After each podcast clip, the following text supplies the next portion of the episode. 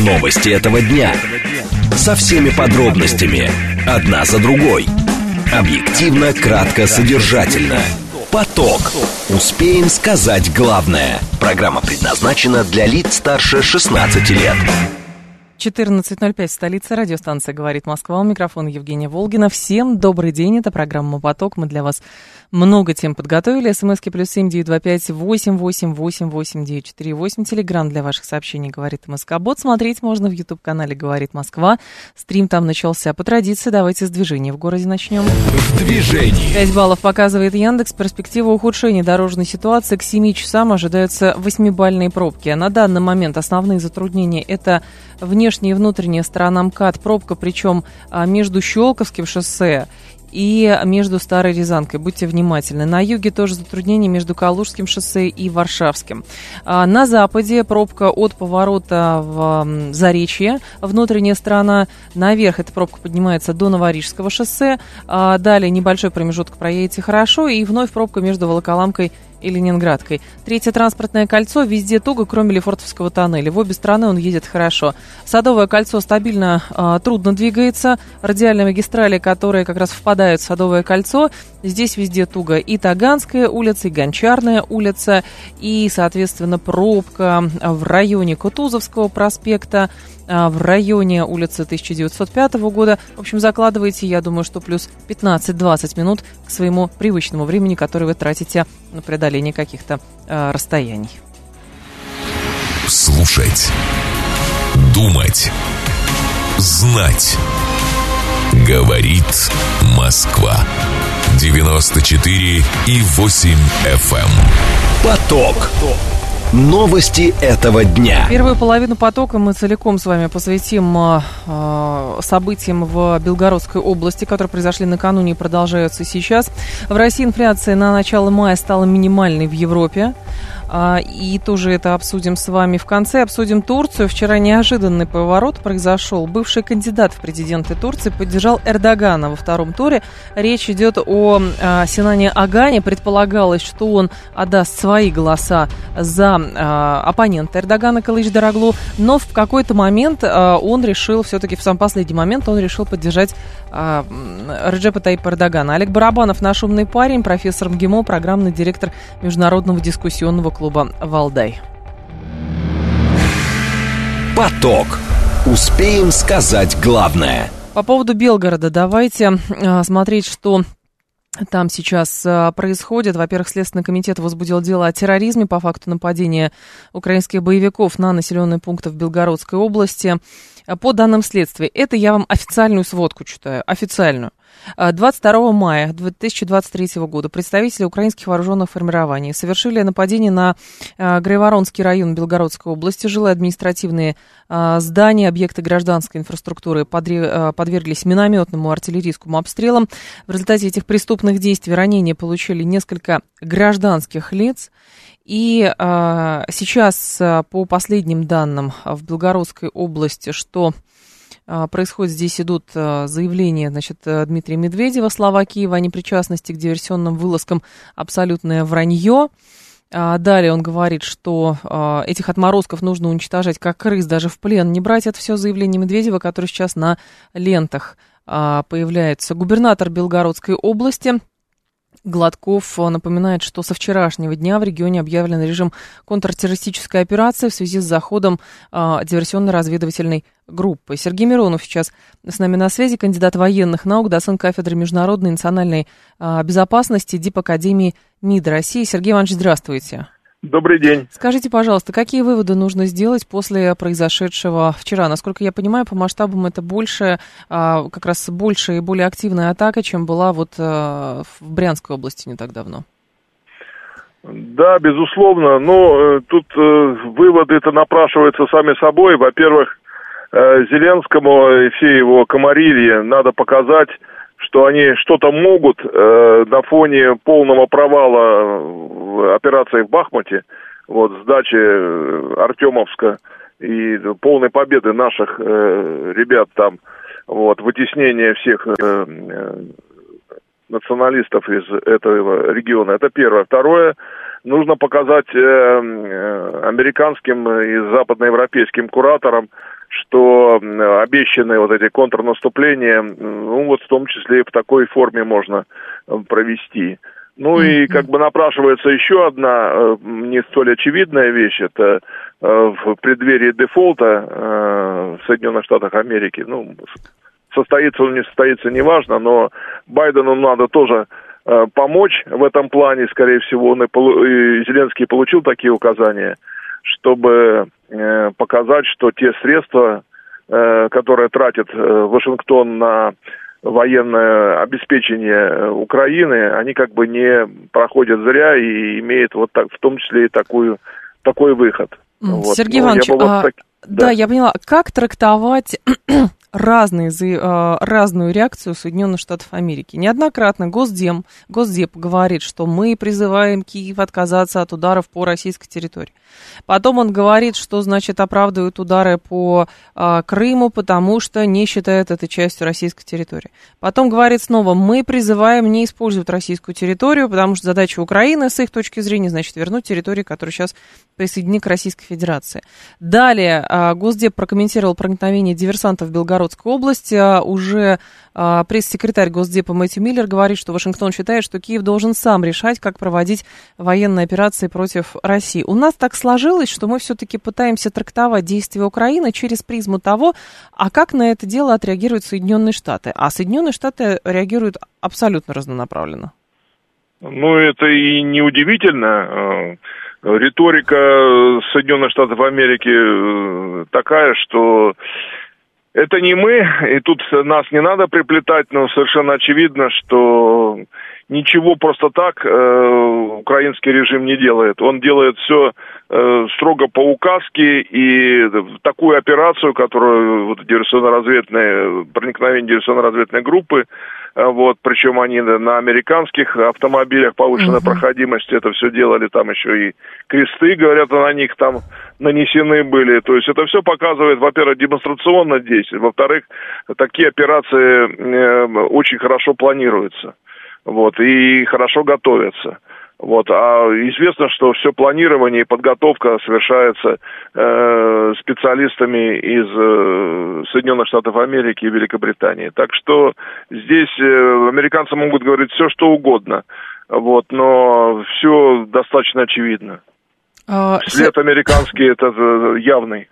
Сергей Иванович, а почему Киев не берет на себя ответственность и в случае, как и с Брянской областью было, и в случае даже как а, сейчас, потому что, насколько я понимаю, очень резко на как раз реакцию Киева отре... А, прокомментировал а, Дмитрий Медведев, который говорит, что, в общем, они могут говорить все, что угодно, мы считаем, что это украинские диверсанты и так далее.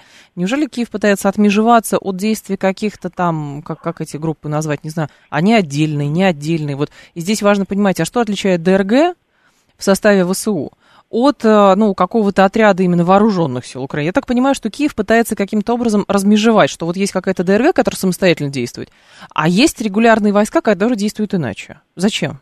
Ну, опять же, это э, в полном смысле э, попытка заболтать, ведь Зеленский заболтать. же везде и всюду угу. себя, да, заболтать все это дело и показать, что мы тут ни при чем.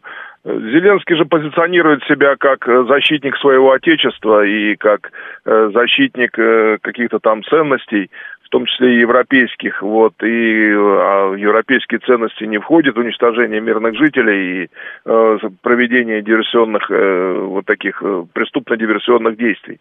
Да, поэтому, конечно, официально они будут открещиваться от этого, но, как говорят, независимо от того, в какой национальности там в составе этой группы так. Э, будут находиться люди, э, это, очевидно, украинская, э, представители украинских вооруженных сил, украинских спецслужб, вот, подготовленных американцами. И здесь уже, как говорят, даже и расследование, безусловно, расследование будет, но даже расследование, на мой взгляд, э, не особо э, необходимо, хотя, наверное, все-таки необходимо. Угу. Но очевидно совершенно, это украинские э, диверсанты, пришедшие с украинской территории, плюс еще поддерживаются ударами артиллерии украинской. Вот, ну, То есть это говорят... хорошо спланированная операция, это не просто какие-то там а, люди а, мимо проходили, собрались и а, решили безусловно, безусловно, это атаку. очень хорошо спланированная диверсионно-разведывательная операция. Ну, насчет разведки не знаю, но то, что она диверсионная, это сто процентов. То есть совершить диверсию, показать, что э, Россия слаба, э, одновременно, так сказать, возбудить все наше э, общество российское, э, негодование вызвать, что как же так, вот мы столько там э, военных, э, столько там э, войск находится в Белгородской области, а мы очередной раз пропускаем э, вот такого рода э, группу, которая убивает и совершает террористические акты, диверсионные действия и так далее и тому подобное. Сергей Иванович, а какие а, существуют варианты ответа на подобного рода вылазки, потому что одно дело это оперативное действие, то есть там выдавливание, уничтожение, как угодно это можно называть, но по факту, если та страна планирует такие операции, то та страна понимает, что максимум, что они потеряют, это как раз а, вот этот вот отряд диверсионный, разведывательный, вот, и, соответственно, видимо, не ожидает какого-то асимметричного удара, а, потому что, ну, как, как получается, мы действуем по правилам, и примерно, наверное, та страна понимает, как мы будем на это реагировать. В данном случае, с учетом того, что, э, значит, конфликт приобретает именно элементы а, как раз террористических атак. Как в этой связи нужно действовать?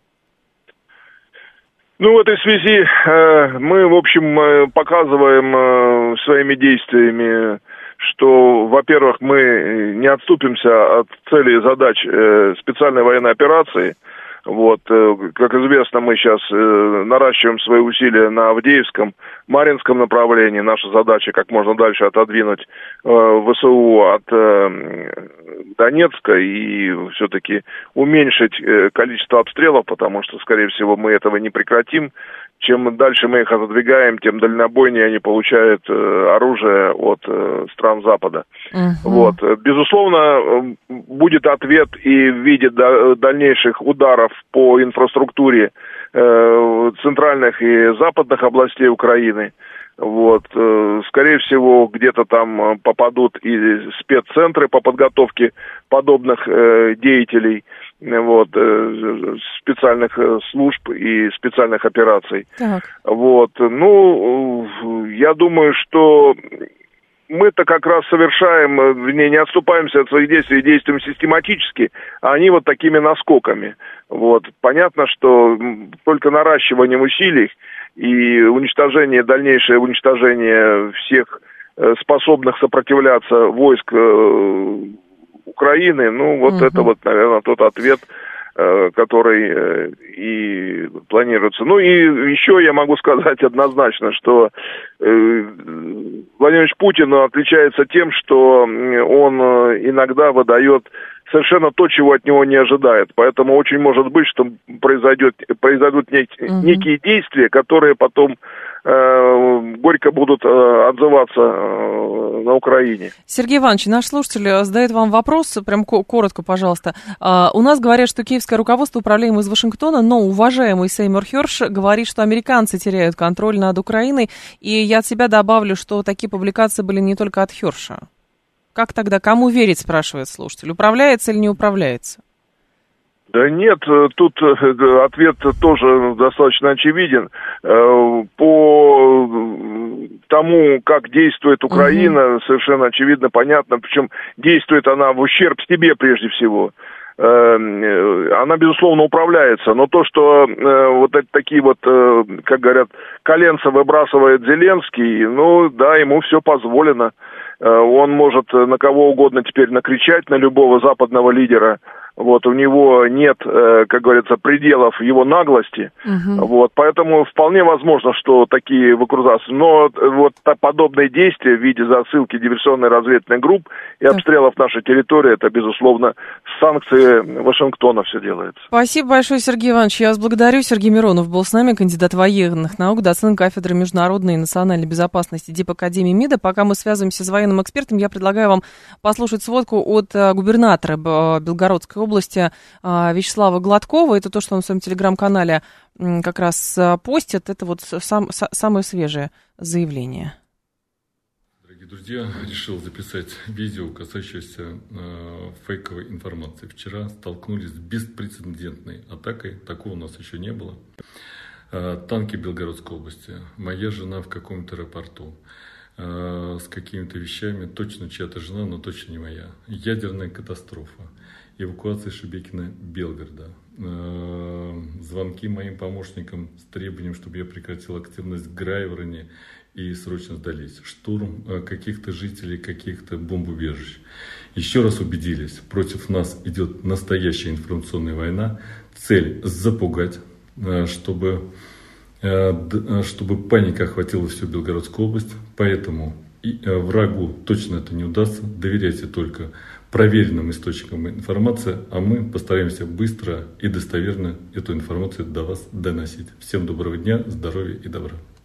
Это Вячеслав Гладков, губернатор а, Белгородской области. Вчера действительно была очень мощная а, атака информационная, связанная с, которая сопровождала как раз а, активность вот этих э, диверсионно-развед... вот этой диверсионно-разведывательной группы, да, подлинно еще неизвестно точно, сколько там людей было сколько уничтожено, сколько выдавлено, то есть там обращено в бегство. Я думаю, что подробнее потом появится информация. Но очень важно, действительно, очень много сейчас. Специфика этого конфликта, а, специфика этого конфликта заключается как раз в том, что а, беспрецедентный вал информационный. У нас очень много источников информации, средств получения информации, интернет, а, там все что угодно, социальные сети в основном. И поэтому, если действительно обратить внимание, очень много каких-то странных телеграм-каналов, которые спали были созданы там 20 там, какого-то февраля прошлого года, вот, и спали до последнего. И тут вдруг на это обращали внимание. Вдруг они вчера начали постить какие-то фотографии, какие-то очереди, какие-то там а, мама друга жены сообщила своему деверю что? Что-то подобное. Вот, очевидно совершенно, что Естественно, какая-то информация будет дополняться, но просто есть призыв, действительно, чтобы паника не разгонялась, в данном случае доверять официальным источникам информации. Трактовка это уже другое, но мы говорим про оперативную сводку. И в этом была вчера проблема, ровно э, э, о, так, э, об этом как раз и говорил Гладков. Геннадий Алехин к нам присоединяется, военный эксперт, полковник запаса. Э, Геннадий Тимофеевич, вас приветствую, здравствуйте. Э, добрый день. Геннадий Тимофеевич, а какие выводы нужно сделать после произошедшего а, в плане того, как защищается граница и как вообще было допущено, что такая группа людей проникла на территорию Российской Федерации?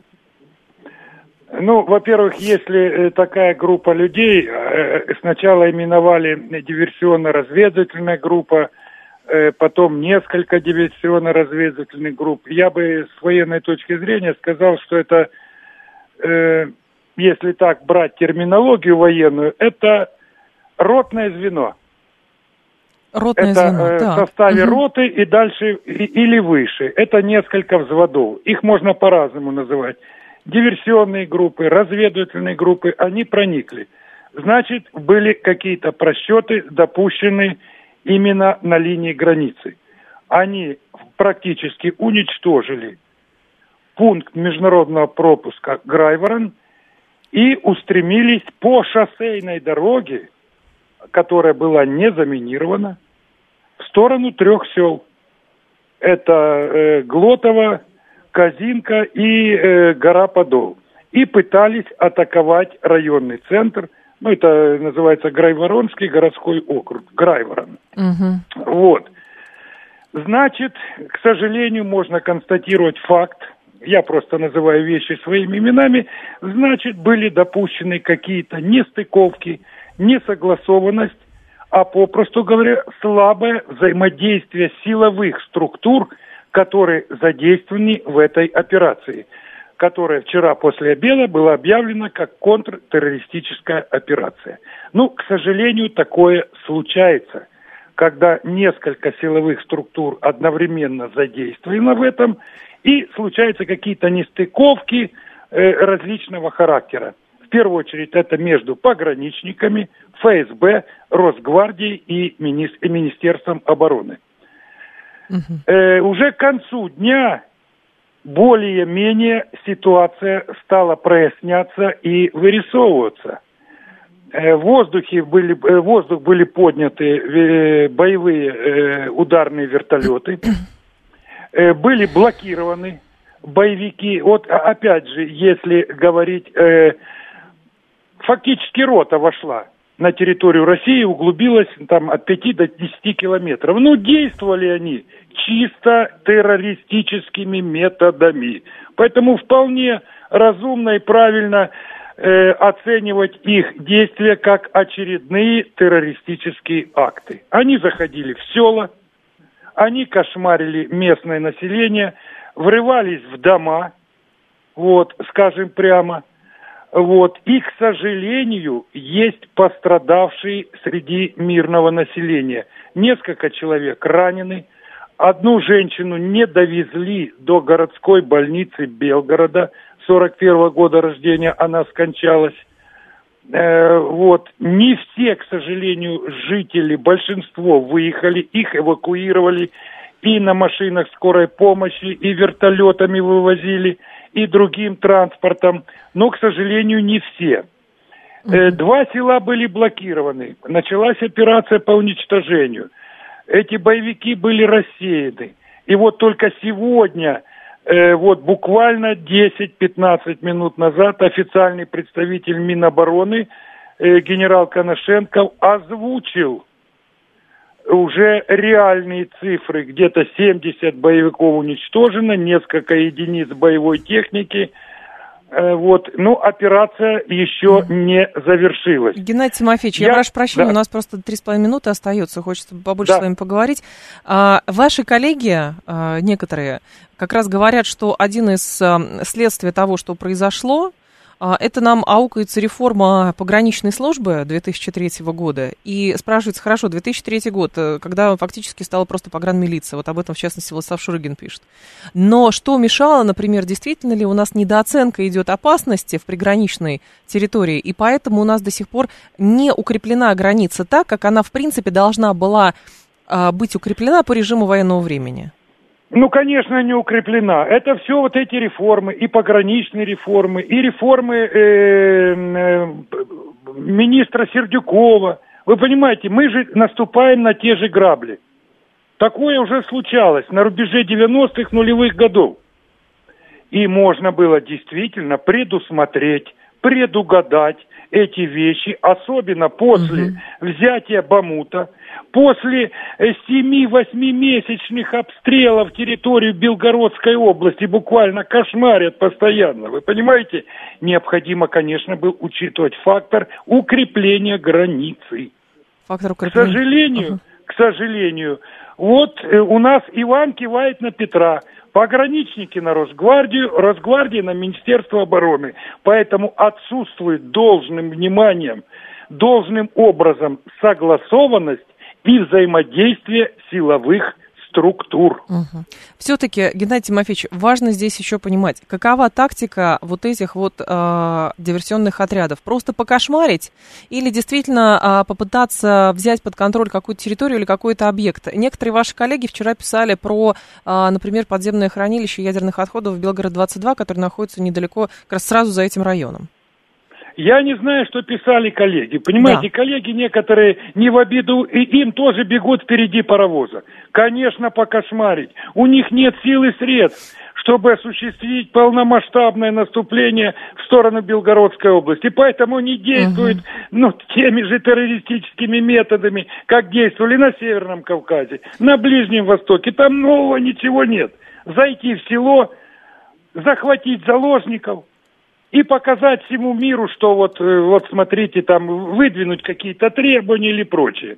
Это, это не в новинку, это уже все давно отработанные приемы, методы и способы террористической деятельности. Ничего там нового нет. А то говорили, церковь захватили, уже и спецназ в Белгород зашел. Вы понимаете, нагоняется информационная истерия, которая на руку, естественно, Украине, чтобы покошмарить и чтобы э, панические настроения создать среди жителей Белгородчины. В первую очередь среди жителей приграничных районов, в частности, Грайворонского. Да, вот понятно. Так бы я ответил. Спасибо большое, Геннадий Тимофеевич. Я вас благодарю.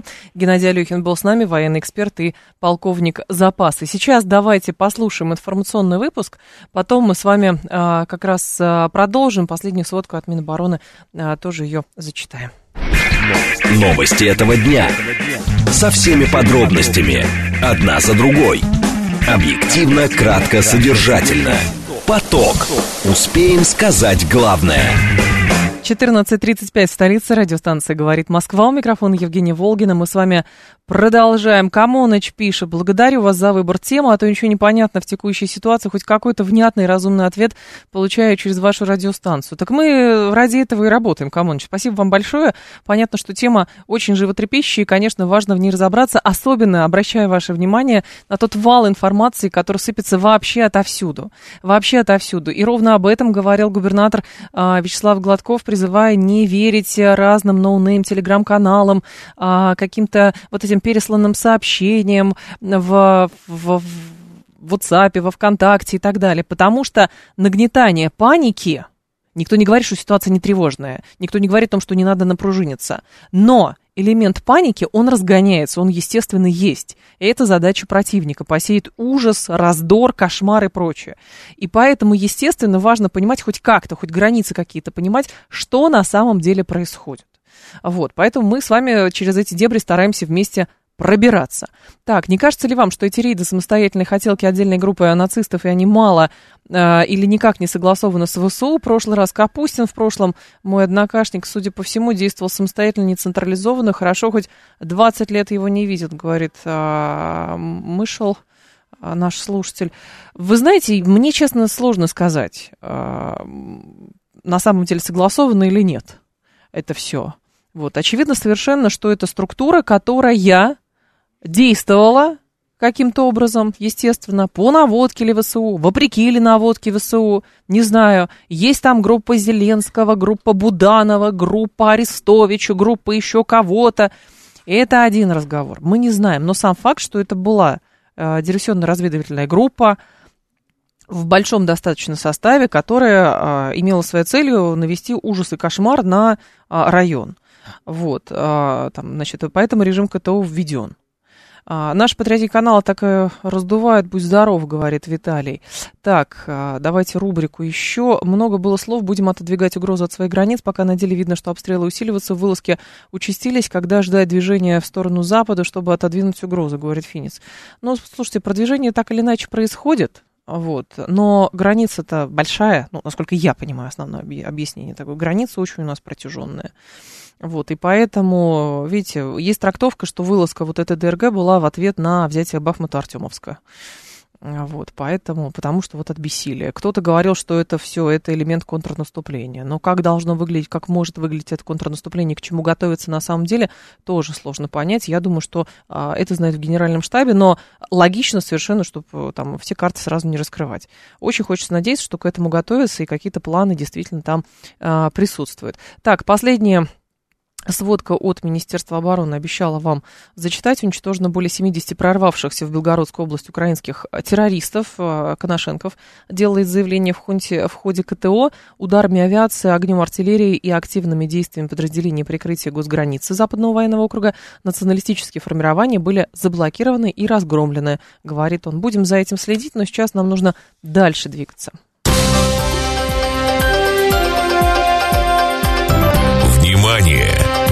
Говорит Москва. 94 и 8 FM. Эм. Поток. Успеем сказать главное. В России инфляция с начала мая стала минимальной в Европе. Инфляция а, замедлилась до 2,3% в годовом выражении, сообщил премьер Михаил Мишустин. В то же время потребительские цены в еврозоне в апреле увеличивались на 7% в годовом выражении, свидетельствуют предварительные данные статистического управления Евросоюза. Другие индикаторы также демонстрируют устойчивость экономики России. Например, уровень безработицы находится на рекордно низком значении и составляет лишь 3,5%.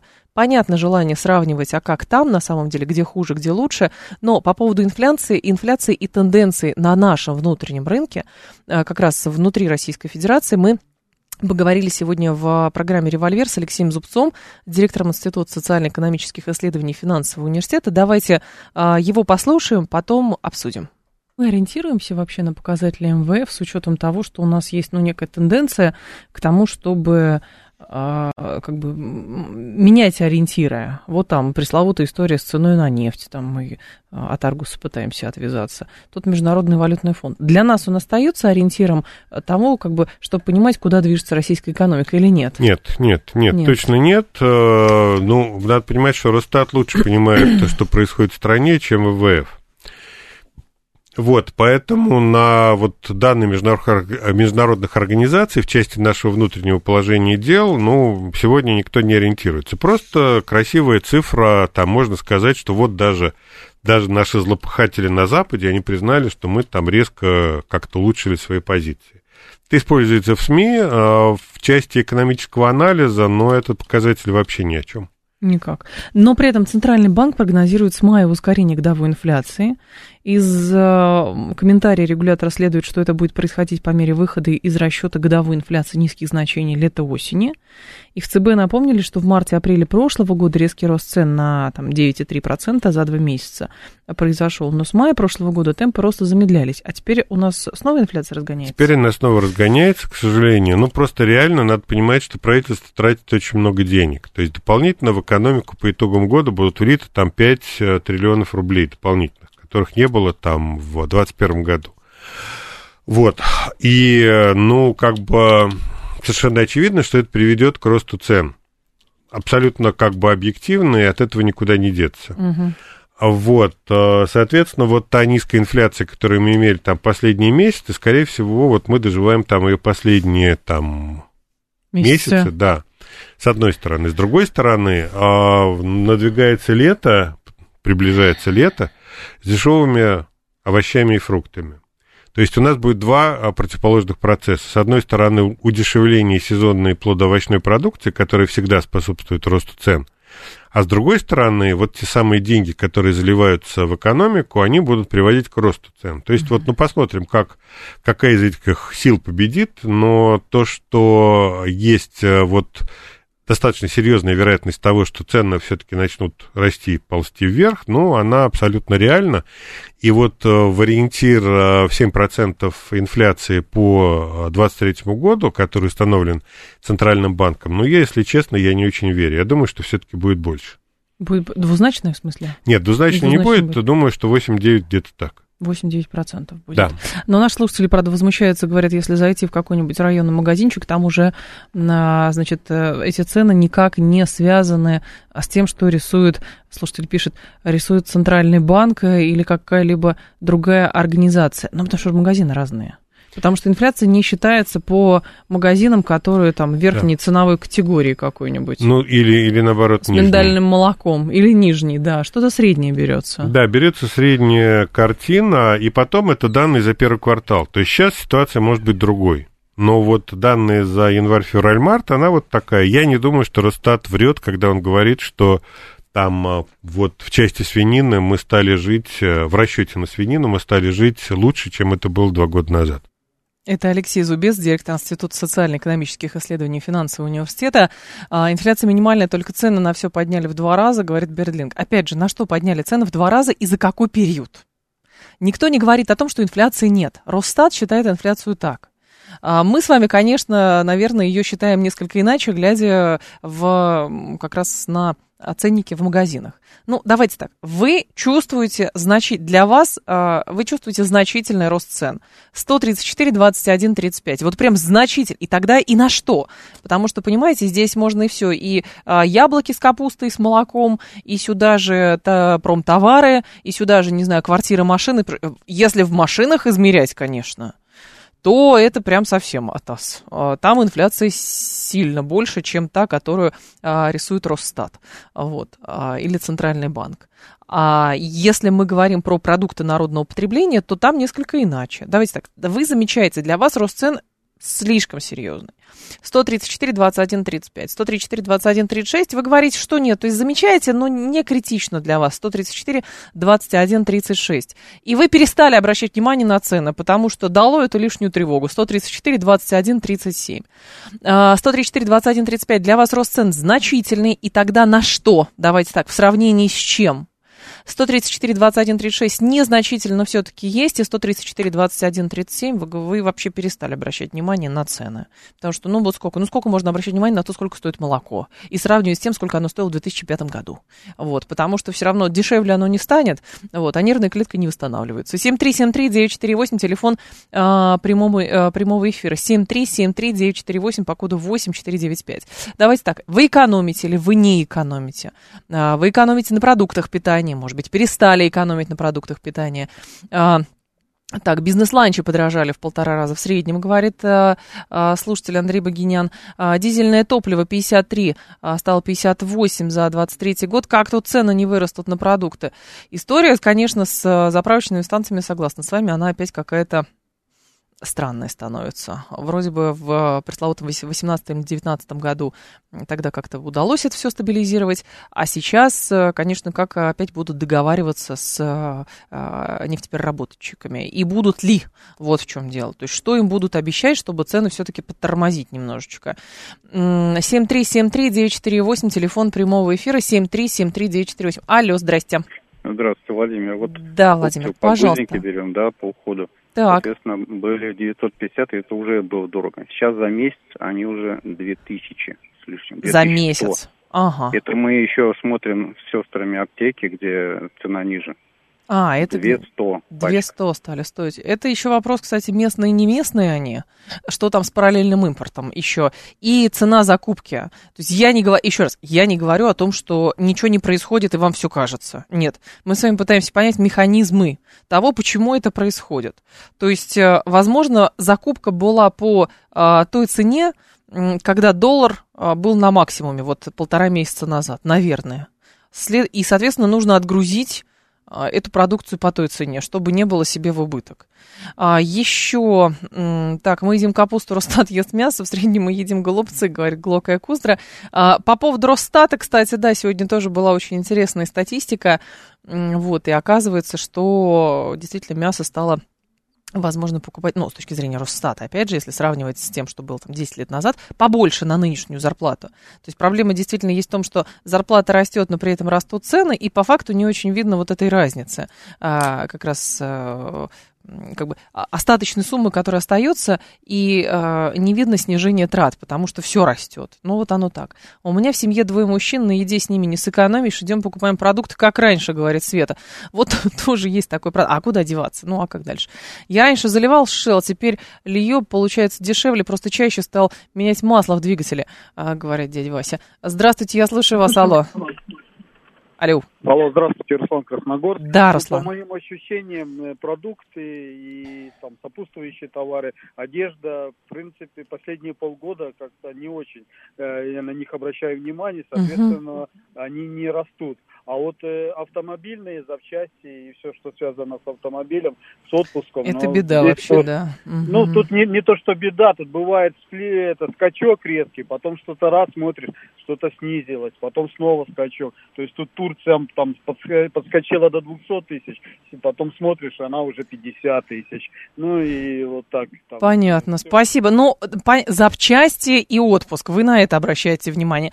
Не все пропагандисты, как ты, поэтому обращают внимание на цены, МБ говорит. Я пропагандист? Да я так не умею. Да вы что? Вы что, я так не умею, МБ? Вы мне комплимент сделали, что я пропагандист. Но, но нет, я просто задаю вопросы. Потому что как настоящий пропагандист я так не умею. 7373948. А, Итоги голосования какие? 81% говорят, что для них дико все подорожало. 6% а, говорят, что подорожало, но не критично. А 13% вообще перестали обращать внимание на цены, потому что от этого только нервы портятся.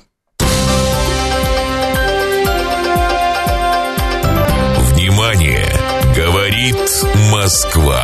94 и 8 FM. Эм. Поток.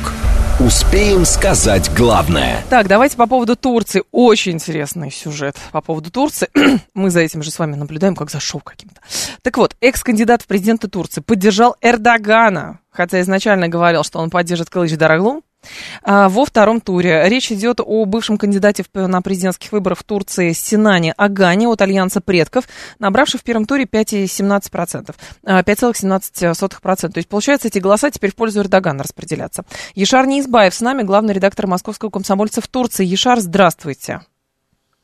Здравствуйте. Скажите, Евгения. пожалуйста, а что все-таки могло произойти, что Синан Аган а, поменял, а, ну, как бы а, поменял фаворита а, тому, а, кому он готов отдать вот эти голоса? Ему что-то, может быть, пообещали или еще как-то?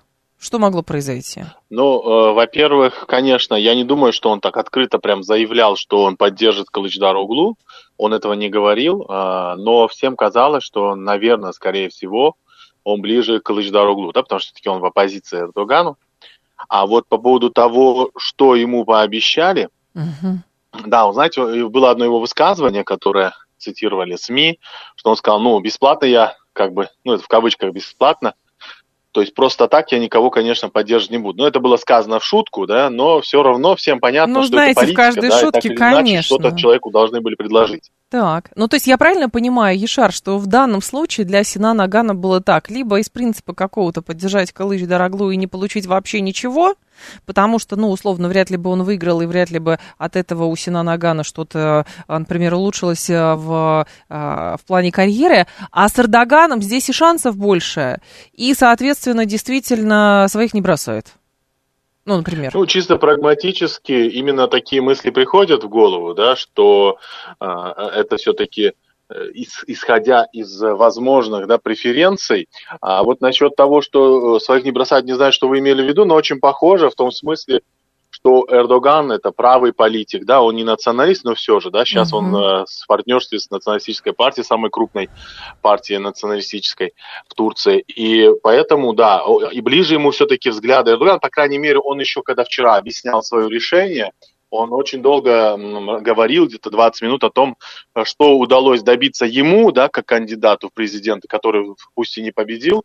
Вот он сказал, что мы, мы вывели на повестку дня Турции вопрос национализма и так далее. Сейчас действительно, когда вы смотрите на парламент Турции, вы э, удивляетесь, насколько много а, а, националистических и консервативных да, э, политиков в парламенте. И если посчитать по процентам, там выходит около 60 5% э, это вот правые э, националисты и люди, которые поддерживают политический ислам. Угу. Но важно здесь э, понимать, э, какое число, э, эти голоса, которые были отданы за Синана Агана, угу. они перераспределятся да. в пользу Эрдогана, насколько я понимаю. Да, и, соответственно, это очень может... Э, важный Много? вопрос. Еще да. до того, как э, Синан Аган мог э, да, сказать о своем предпочтении, социологи, политологи обсуждали эти вопросы и говорили, что на самом деле он, даже если Синан Аган призовет своих сторонников, они прям не пойдут, не будут голосовать все до единого, да, вот эти 5% э, и 17 сотых за э, того, кого назовет э, Оган.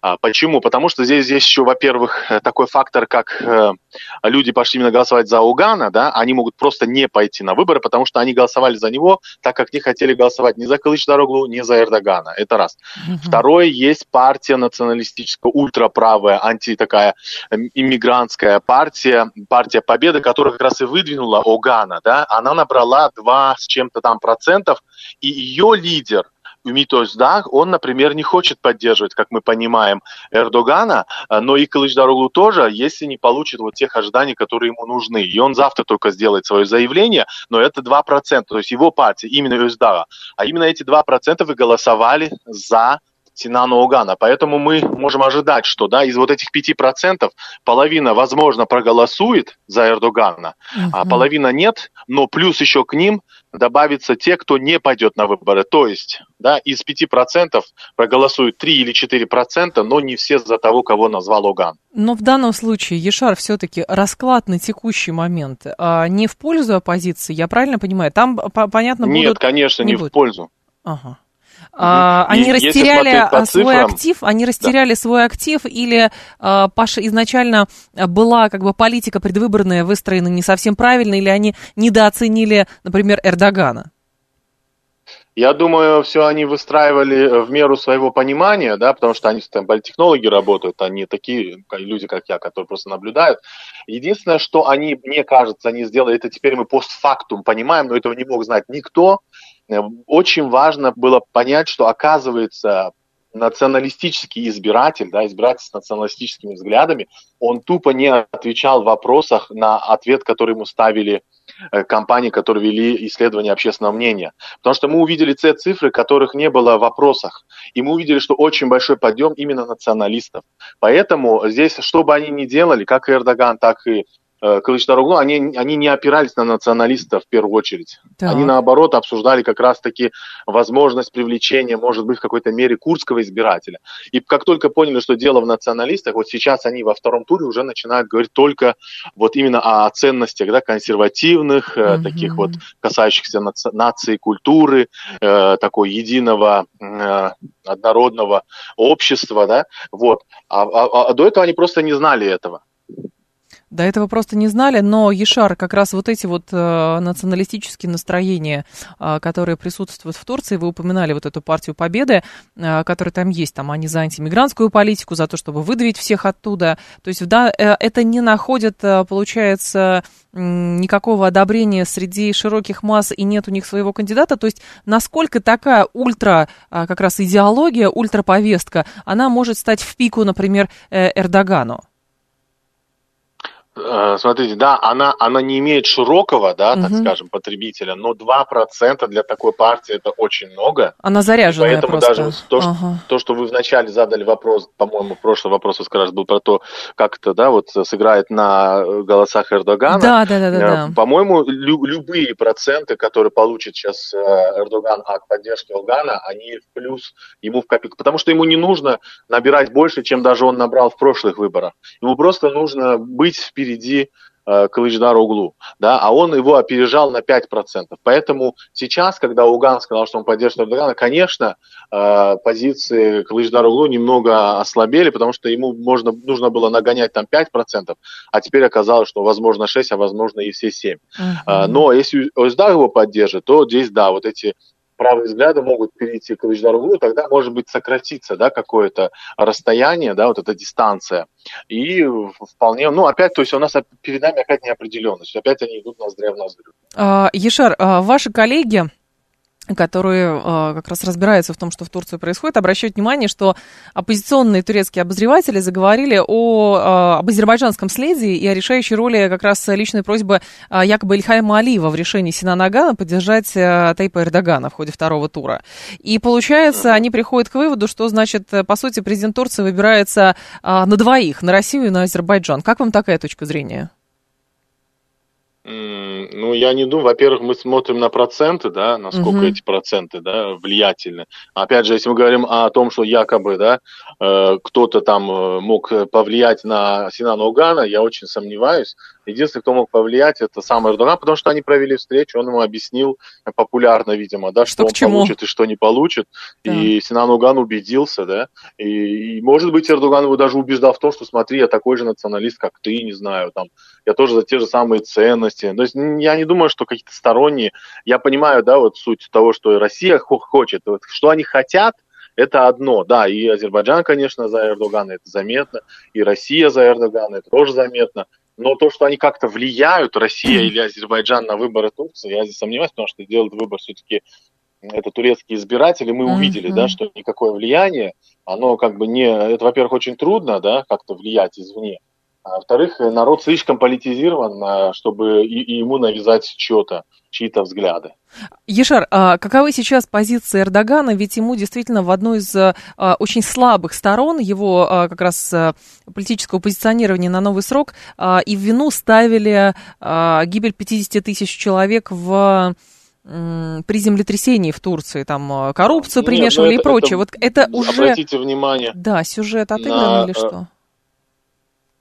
Ну, обратим внимание на э, вообще результат первого тура да, и парламентских выборов, и вы заметите, что именно та территория, которая осталась под этим трагическим стихийным бедствием, да, угу. она, она проголосовала за Эрдогана с очень, с, во-первых, очень большая была явка, там около 90%, и с, с высокой поддержкой, там до 70% они поддержали Эрдогана. Я это очень много раз объяснял, тоже исходя из социологических как бы, процессов, которыми двигают э, Э, который вижу турками, это, да. во-первых, то, что они, да, в эмоциональном смысле в начале, первые дни, они хотели помощи государства, они могли быть обозлены, да, и недовольны тем, что помощь, может, не до такой степени, э, как им хотелось бы и нужно было, угу. но потом в перспективе они понимают, что это, это вот теперь уже им, если сможет помочь, то это тот человек, за которого они голосовали, который они очень хорошо да, понимают, знают, и который ему дал все-таки эти обещания. Спасибо большое, Ешар. Они, он не потерял эти голоса. Да, благодарю вас. Ешар Неизбаев был с нами, главный редактор московского комсомольца в Турции. Сейчас э, информационный выпуск, потом мы продолжим.